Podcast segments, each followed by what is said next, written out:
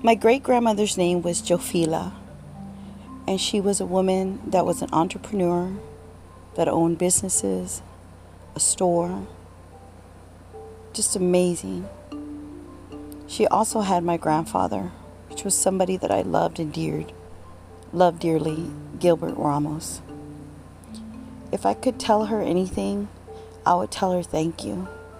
I would tell her thank you for being strong, for being wise, for being a businesswoman, because that bloodline has carried down to me.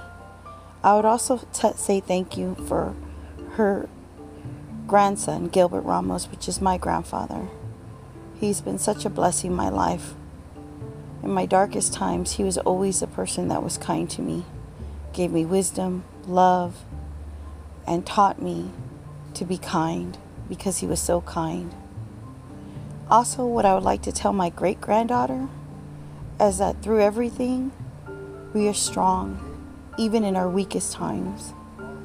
I would tell her to continue to dream big, and the sky was not the limit, that she could do anything that she wanted to do because she carried a bloodline of women that overcame so many different obstacles.